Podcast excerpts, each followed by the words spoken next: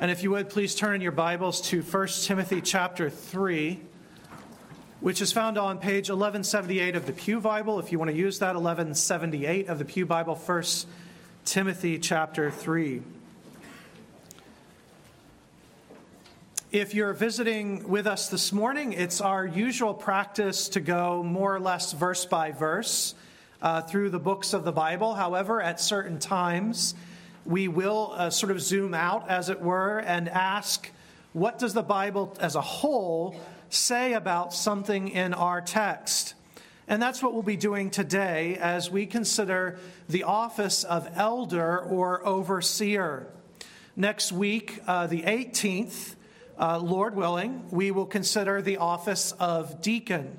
And then on the final Sunday of June, June 25th, we'll go uh, more verse by verse through this section of 1 Timothy, looking at the character traits of both deacons and elders. Now, last week, you may recall, we noted that chapter 3, verse 1 offers us an important perspective on the church of Jesus Christ. Although some modern Americans may bristle at it, Jesus clearly intended his church to be an institution with officers. Now, don't get me wrong. Uh, the church is more than that, but the, t- the book of Acts tells us that Paul appointed overseers in every local church. In the book of Titus, Paul commands Titus to appoint these same overseers or elders throughout the churches of Crete. So, when we're thinking about the New Testament church according to Scripture, we are talking about an institution. Again, the church is more than just another institution. It's not just, you know, the local symphony or your alma mater. It is the body of Christ against which the gates of hell will never finally prevail. It is a spiritual mystery and it is a family, a warm and inviting and loving place. However, it is not less than an institution. It was organized, it had structure, it had rules, it had confessions in places like Philippians 2, and it had traditions like baptism and the Lord's Supper.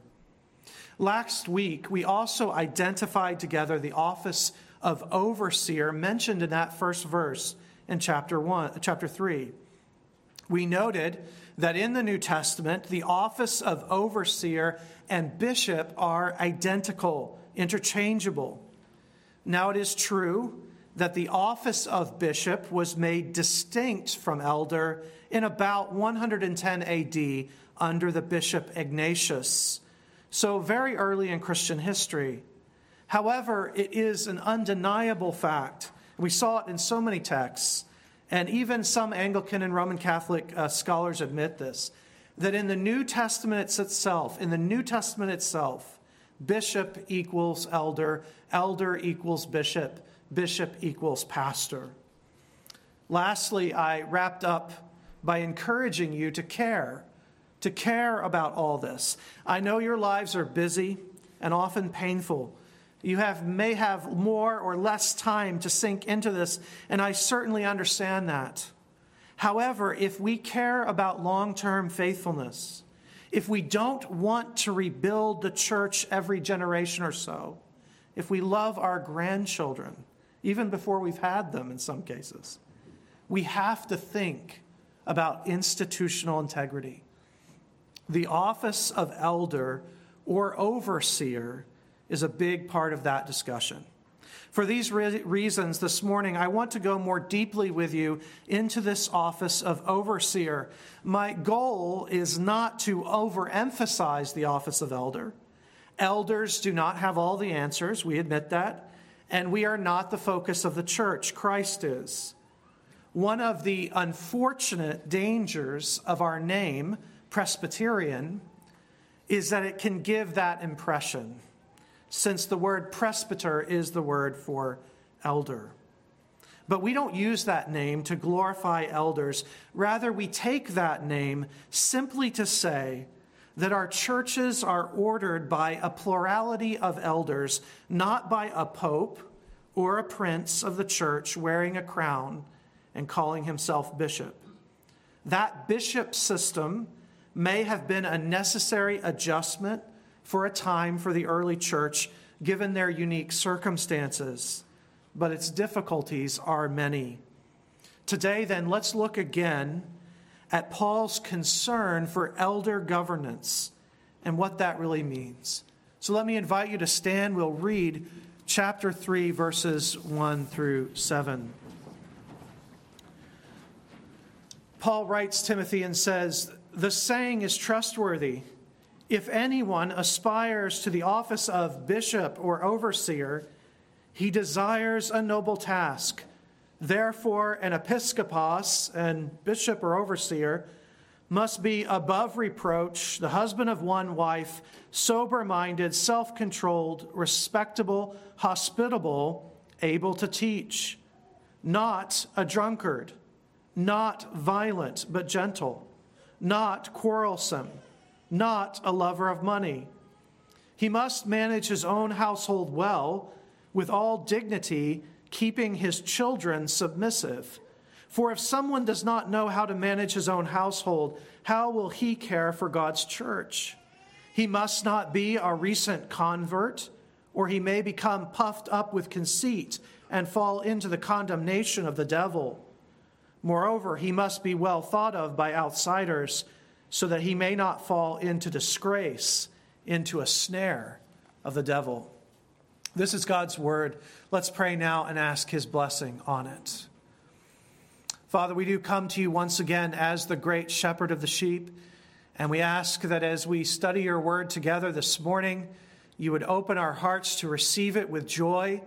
And we pray that through the work that only your Holy Spirit can do, our hearts and lives would be changed by it. Father, we do not live by bread alone but we live by the word that proceeds from your mouth. So feed now your people through the teaching of your word. And this we ask and pray for in Jesus' holy name. Amen. Amen. Please be seated. At the time of Jesus' birth, go back with me in time to that period, the hundred, couple of hundred years around the time of Jesus' birth it's called by scholars Second Temple Judaism. At the time of Jesus' birth and the writing of the New Testament, most Jews did not live in Jerusalem and they didn't live near the temple. In fact, Jews lived all over the ancient world, establishing communities in hundreds of cities and villages, and big cities like Rome, Ephesus, Corinth, and many of the cities of northern Africa. Wherever these Jews went, remember this is prior to the coming of Christ, they established synagogues or gatherings, literally churches. Ecclesia is the Greek word. And it's taken actually from the Old Testament. It's an Old Testament word. And it simply means a gathering or a mustering of God's people for worship.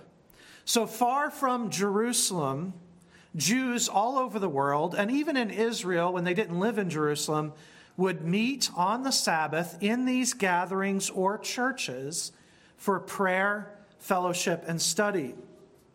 These synagogues or churches would not only draw devout Jews, but as the book of Acts makes clear, Gentiles were coming to faith in the true God and coming to these synagogues as well. They are sometimes called in Scripture proselytes. Proselytes, meaning Gentile converts to Judaism. Now, unless they were circumcised, uh, these proselytes could never be full members of their synagogue, but many chose to remain as proselytes and to worship there the one true God. The New Testament tells us that one of the greatest early debates of the New Testament church was over whether circumcision should be required for full membership in Messiah's church and Christ's church. And of course, the decision of the apostles was no, it was not required. Now, when Jesus begins his ministry, Luke tells us that he routinely went into these churches and taught. The most famous of these moments comes in Luke chapter 4, where Jesus is asked on the Sabbath day to stand up in the church and read the scripture of the day. It was from Isaiah. And having read it, Jesus sat down and began to explain it or preach it. And the people marveled and they said, quote, Isn't this Joseph's son?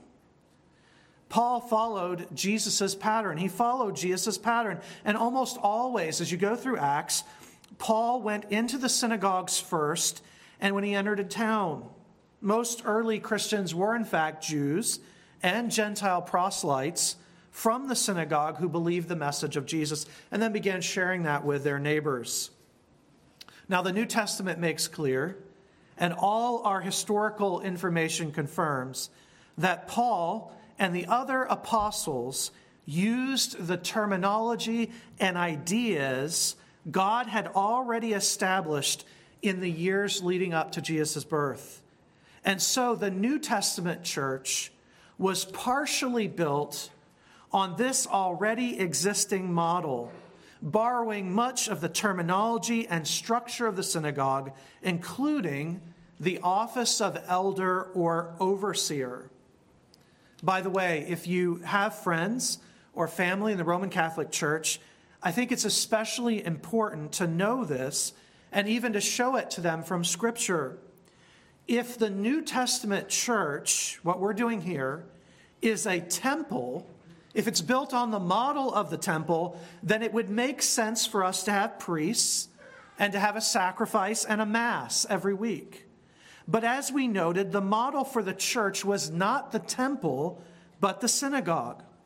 The Ephesian church, the church mentioned here in 1 Timothy, the churches in Galatia, the churches in Corinth, were not doing sacrifices and did not have a priesthood. They were meeting for prayer, worship, and teaching, as all New Testament churches did. In this sense, then, I think you can see this. There's a deep connection between our lives and the lives of faithful Jews in the days and years leading up to Jesus' birth. Our temple, as New Testament Christians, our temple is also far away in one sense. It is in heaven, where Jesus has made the final, non repeatable sacrifice of himself. Distant physically, not spiritually, because we talked about this this morning in my opening prayer. We do enter that temple spiritually in worship, but we are distant physically from that temple. And so we meet on the first day of the week for prayer, worship, and preaching, much as Jesus' family and friends would have done on the Old Testament Sabbath. And in these synagogues, those gathering places, men were chosen as overseers and elders to ensure the order and worship of the people. So it was from these synagogues that Paul took the office of overseer or elder. He didn't make this up or invent it out of nothing. And that's good news because it means we can look to the whole of the Bible to understand the office of elder. And just a reminder, we're doing this because this office is really important to the pastoral epistles, which we are studying. Timothy and Titus, 1 Timothy and Titus, both contain significant sections devoted to who should be an overseer and what an overseer should be doing. So please do not misunderstand me this morning. I'm not camping out on the office because I want to glorify myself as an elder or because I'm fixated on my own calling. I think the New Testament itself demands we wrestle through this teaching, and the pastoral epistles especially demand it. In fact, we really could do a series of sermons on the office of elder in the church. There's so much to think about. But for today, I want to restrict myself to three questions. First, where did it come from? Second, what's it about? And lastly, how should we think about it today? Where did it come from? What's it really about? And how should we think and feel about it today? So, first, let's think for just about a moment about where it came from. In other words, how did the Jews of Jesus' day know to appoint elders as they set up their synagogues? And why were the apostles comfortable, comfortable to continue that tradition? The answer, of course, is that the office of elder was rooted in the Old Testament revelation. The language of an overseer, of a bishop, of an episkopos actually begins in the book of Genesis, where it is often translated with the word visitation. For example, we read how God visited Sarah, Abraham's wife, and she conceived. That word in the Greek Old Testament is episkopos. The same language is used by Joseph. As he's dying, he's telling his descendants, You're going to be slaves for a time in Egypt, but then God will bishop you, He will visit you. So you can begin to see already the idea of this office taking shape in God's loving oversight of His people. When we come to the book of Exodus, God tells Israel that he's seen their harsh slavery and will now visit them, bishop them, literally. He's going to shepherd them out of slavery and deliver them from their enemies. And once the people go free, once they escape slavery, what do they do? They begin to reorganize into a holy nation centered on God's word and on Moses, their prophet. The Bible tells us that even before Moses came, the people had elders in Egypt. But now the Bible makes that explicit. God appoints 70 men through Moses to reflect a small portion of his oversight. We read of Moses calling men into eldership and using the language of pastor and bishop. When he appoints Joshua to succeed him, for example, he calls Joshua to shepherd the people as a bishop or overseer. Now, when Moses appoints these men, he is acknowledging something, isn't he? He's acknowledging that he alone cannot bear the responsibility of the leadership of so great a nation. And this becomes a key dimension of what we see in the New Testament and what I hope we see in our local church. The New Testament expects that churches will be governed by multiple men sharing the burden of oversight.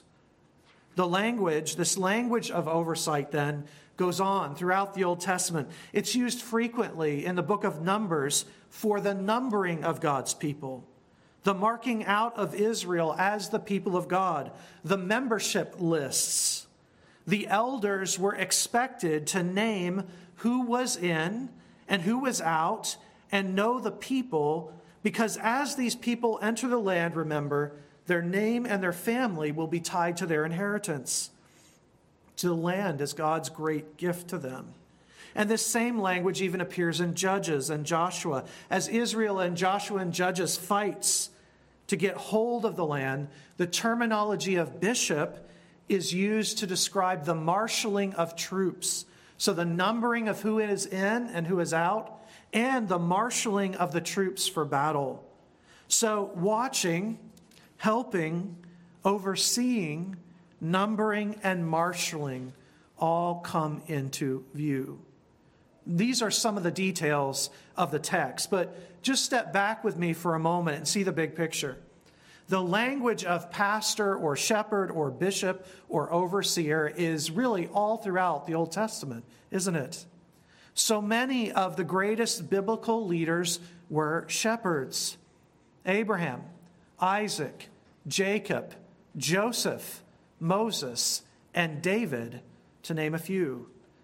This work of overseeing a flock, then, and pastoring it is absolutely central to the Bible's understanding of leadership. I think it's fair to say that in this area, the area of leadership, the Bible does have one great metaphor that triumphs over all others, and it is the metaphor of the shepherd. Shepherd is the dominant idea of leadership in the Old Covenant. So you see, it's no accident. It's no accident that the most famous section of the entire Old Testament is about shepherds or pastors. David, a former shepherd, called to be a shepherd king, writes, The Lord is my shepherd, I shall not want. When we come to the New Testament, the book of Acts actually begins with the language of bishop. Since Judas Iscariot is now dead, Acts begins with the apostles choosing a new 12th member to take his place. And Peter stands up in Acts 1 and says, literally in Greek, let another person take his episkopos, his bishopric. Years later, God calls the apostle Paul. And no surprise, Paul also appoints elders or bishops. And in places like Titus and Acts 20, Paul calls these elders to exercise the office of bishop or overseer. Peter calls on elders to shepherd the flock of God. And please understand, this wasn't something Peter and Paul came to eventually or slowly. This didn't evolve. It was their practice from the very start. Some people, especially American critical scholars, like to pretend, they like to pretend a lot of things, but they especially like to pretend that at first, at first, the New Testament church was just a place of giftedness, people freely expressing their faith, no rules, just right. Undoubtedly, the hippie movement and the sexual revolution are the actual influences here, not the Old Testament or Judaism or the historical record. And so, some today will try to tell you, they'll try to paint for you this picture that the earliest church was a sort of free and easy place that only later on was ruined when the vibe was crushed by institutional authority. But this is a lie and a projection of our culture back onto the Bible. We know this because on the first missionary journey of Paul, we read this that Paul and Barnabas, quote, appointed elders in every church. With prayer and fasting, they committed them to the Lord in whom they had believed. End quote. Remember, when Paul began preaching, his audiences initially had no New Testament books. They searched the scriptures, the Old Testament, to discover the truth of Paul's message and to set up churches. When they searched those scriptures, they did not find hippie communes, but orderly gatherings of solemn worship and thoughtful learning. We'll talk more about this again at the end of the sermon, but let me just pause here to admit that many people have indeed used leadership positions in the church to abuse others. I know why, for some people, that vision of the early church as a place with no rules, just right, it's appealing because they've been abused by people in authority in the church. Paul warned this very church in Acts 20. Remember, 1 Timothy is written to Timothy at the church in Ephesus. He warns this very church in Acts 20 that from the eldership, from the elders of the church, men would arise teaching false doctrine and leading people astray. I hope we take this reality seriously. I'm not here to advocate for total power for elders or trying to hide the mixed history and many failures of elders, including my own weaknesses and failures. However, I think recent events in our world and in our lives can help us see why God gives us, God gives us shepherds at every stage of our life. Whether when we're children, those shepherds primarily are parents. As adults, it's elders or mentors that God brings into our life. You see, the only thing worse, the only thing worse than bad leadership is no leadership at all. Ask refugees from Syria where a nation is broken and has no government. Which is worse, bad government or no government at all? Or look at what happened in our streets and cities during COVID and during the rioting when all government was lost. Leadership is a necessary part of human flourishing, and that vacuum will always be filled one way or another. So, first of all, just a quick look at the deep roots of the office of elder and why God has always worked this way. That's where it comes from. Second, what is the office about? What's it about? What is its focus? And the very first thing I want to say to you is that elders are not responsible for the entire work of the church. Every Christian is called by God and given gifts. Paul urges us in Ephesians 4, quote, to walk worthy of the calling with which we have been called. And then he goes on to write, but grace was given to each one of us according to the measure of Christ's gift. Paul puts it even more emphatically in 1 Corinthians 12. Paul writes, Now there are varieties of gifts, but the same Spirit. And there are varieties of service, but the same Lord. And there are varieties of activities, but it is the same God who empowers them all in everyone. To each is given the manifestation of the Spirit for the common good. Because, because the elders of the church are more visible, because we're up here, and because our church is named after them, a terrible misunderstanding can sometimes form. But if you just look around you on any given Sunday morning or evening, you'll quickly realize how dependent we are on all the gifts of God's people. The elders watch over this growth, but they are not the only ones working. But what then? What then is their focus? Why do we have them? What is the focus of the elders? A couple of important passages for you, two that I want to share with you this morning, I think are highly enlightening. In Acts chapter 6, the elders and apostles we read were getting bogged down. They were trying to do too much, quite frankly. Church is growing explosively. And so, in a wonderful moment of cooperation, the elders appointed deacons to take things off their plate, especially the care of the poor, the elderly, those in need of mercy. And, and here's what the apostles and elders said quote, Therefore, brothers, pick out from among you seven men of good repute, full of the Holy Spirit and of wisdom, whom we will appoint to this duty, to this work. But we, the elders, will devote ourselves to prayer and to the ministry of the word. That passage, I think, gives us a critical insight into the work or focus of the elder. It is, first of all, a focus on prayer and word ministry. Our elder meetings, our session meetings, especially lately, are notorious for going towards midnight. And uh, many of you know this, especially uh, patient wives who are sitting at home at 11 o'clock at night wondering where their husband is. But the reason our meetings go so late is because we spend more than an hour of the first part of the meeting praying uh, for all the needs of the church, for all of you, uh, in a wide range of prayers. That's not accidental, that's our calling. That's not wasted time so we can get through prayer to get to the real thing, which is decision making.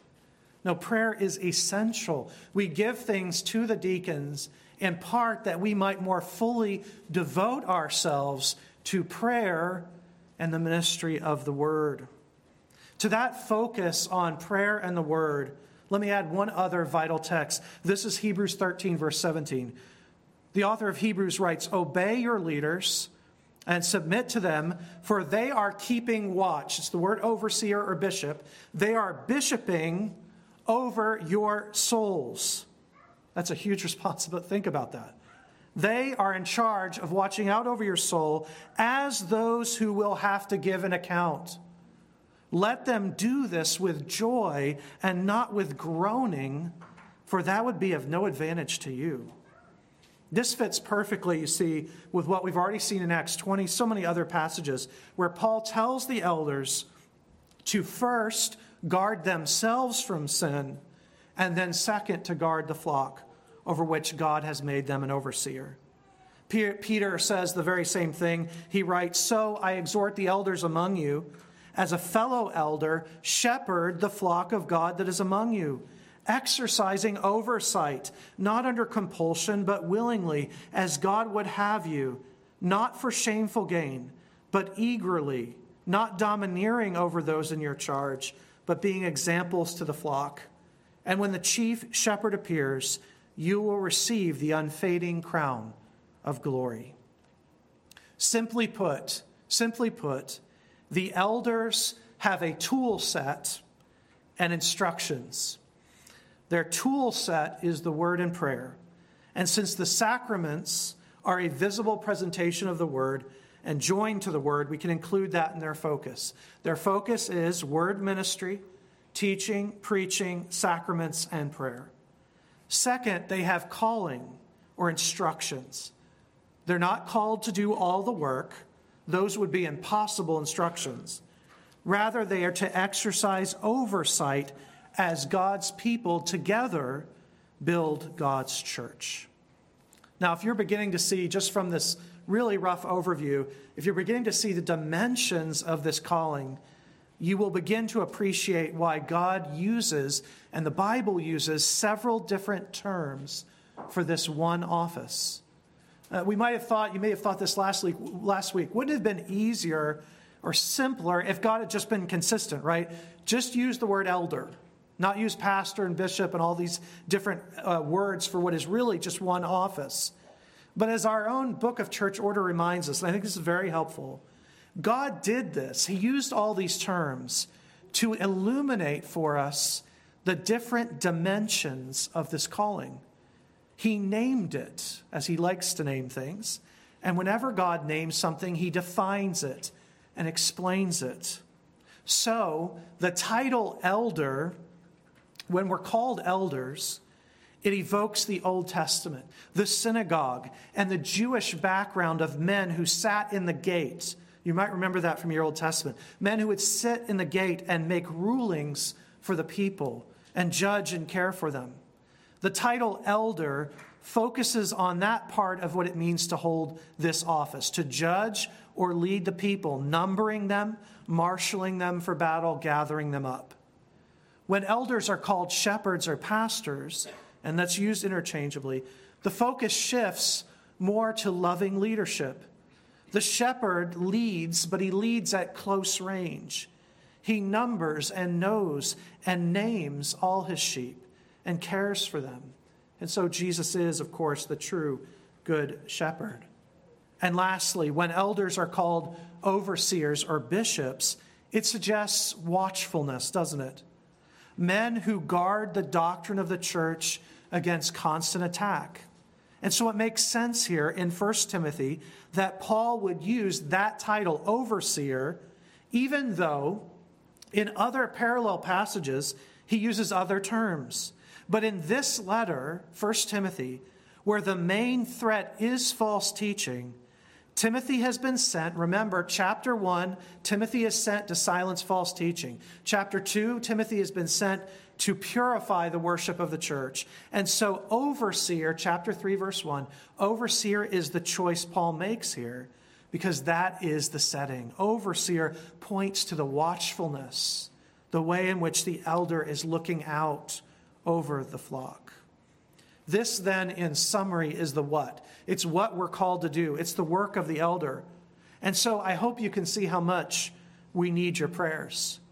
It's very easy to complain about us, and it's very easy for us to fail because the tax task is so enormous and complex, and we're so weak. The various titles God uses disclose to us that complexity. So pray for us. Second, we need your gifts. With all that is on our plate, so to speak, we can't possibly do everything that is needed for this community to thrive. If you have found us faithful, not perfect, but faithful, these are the two best gifts you can give us your prayers and your own abilities. And this leads me to our last question. We've seen where how this is rooted, rooted deeply in God's character and in the Old Testament and the synagogue. That's where it comes from. We've seen what? It's a focus on word, sacrament, and prayer and overseeing the congregation. Lastly, how? How are we to think about it today, right now, in 2023?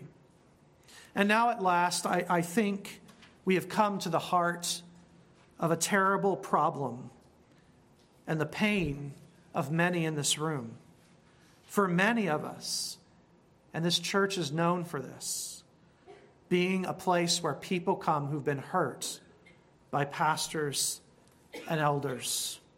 Many have been abused spiritually by men in the office of elder and pastor, many in this room. And many of us more recently have watched, especially it seems lately in the last year or so, as elders abandon the faith and even use the faith and their position to mislead others.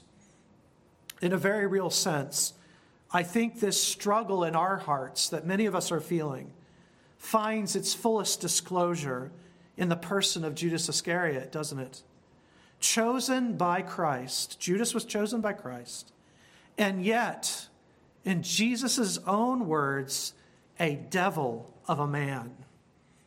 In the face of such leaders, we may at times feel like we would be better off without this kind of office.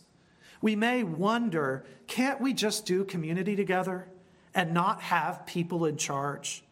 We might find ourselves even, we might find ourselves, many people are doing this, we might find ourselves seeking out churches that do not have authority structures that have no membership, no accountability, no real clear offices, that simply set up ministry centers and work more and function more like businesses, treating us as valued customers to be won and served in exchange for offerings. But stop for a moment with me and remember remember, no one, no one knew better how the office of elder could be abused than Paul, the very man here writing and calling for the office to be filled yet again. Paul knew that the elders of Israel consented to Jesus' illegal torture and crucifixion. Paul worked with synagogue elders to expel Christians from the synagogue and even imprison them. And on top of that, it is Paul who in Acts 20 warns this very church that elders in their midst were not sheep, but wolves. So, why in the world did God and Paul stick with this? Why did Paul insist on it? Here's why because the office of elder is not some random human office.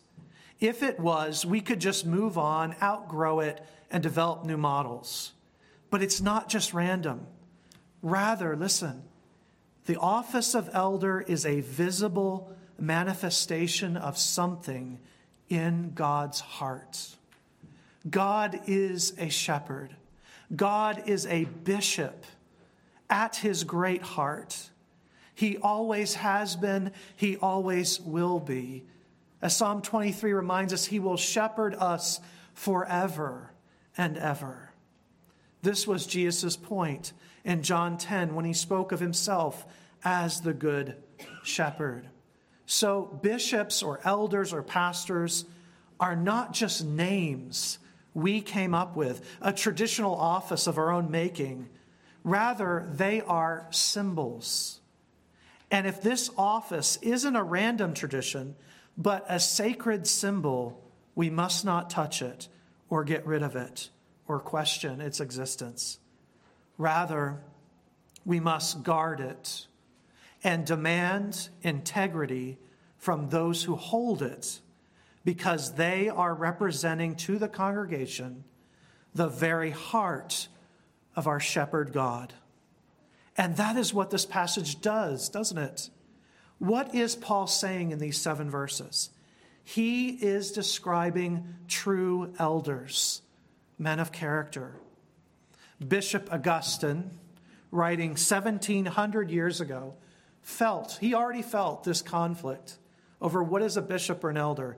And so he says this to his congregation. He says, Are there bad bishops?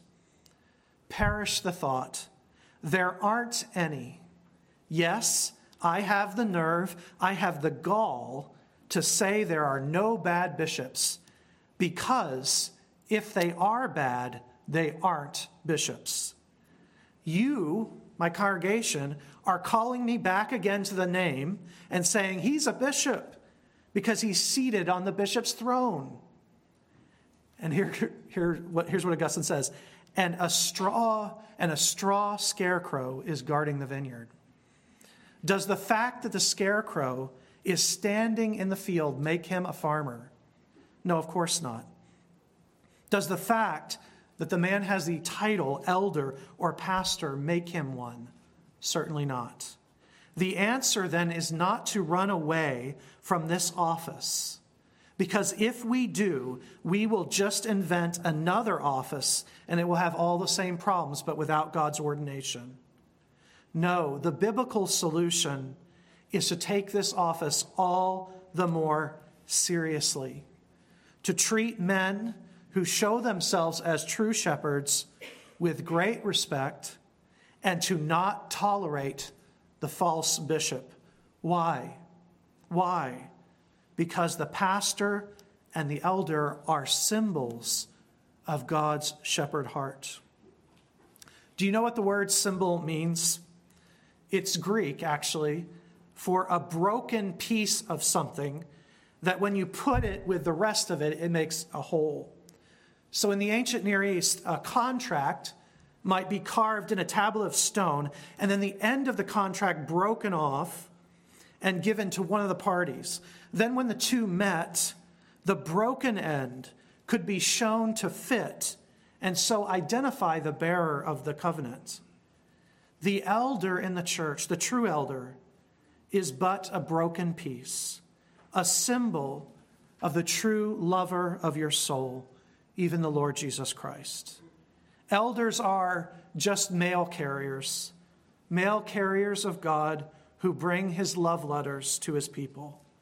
We should neither make too much of them nor make too little of them, but rather regard them as symbols of a greater love. Even, even the broken end of God's love contract with his people is to be valued. And elders, because we are that broken symbol, how prayerfully, brother elders, how prayerfully, how carefully are we to fulfill our calling. For to be an elder is to be a living symbol of a shepherd's love. Amen. Let's pray.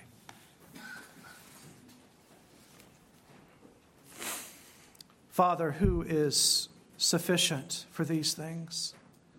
Certainly not myself not any of the seven men who are elders in this place. We see in ourselves endless weakness, physical disability, mental struggles, all kinds of hardships and temptations. But we look this morning as a congregation and as elders to the throne of our shepherd king. And we pray that for his name's sake, we might be made broken symbols of his love. Help us then to know this day, Father, the depth of the love of Christ for us. And when your people look upon their shepherds and elders, may they see just a small portion of that contract of love sealed in blood that you have made with all your elect. Fill then your people today with a knowledge of your abiding shepherd love for them. We pray, do this that Christ might be glorified here. And so we ask it for his sake. Amen.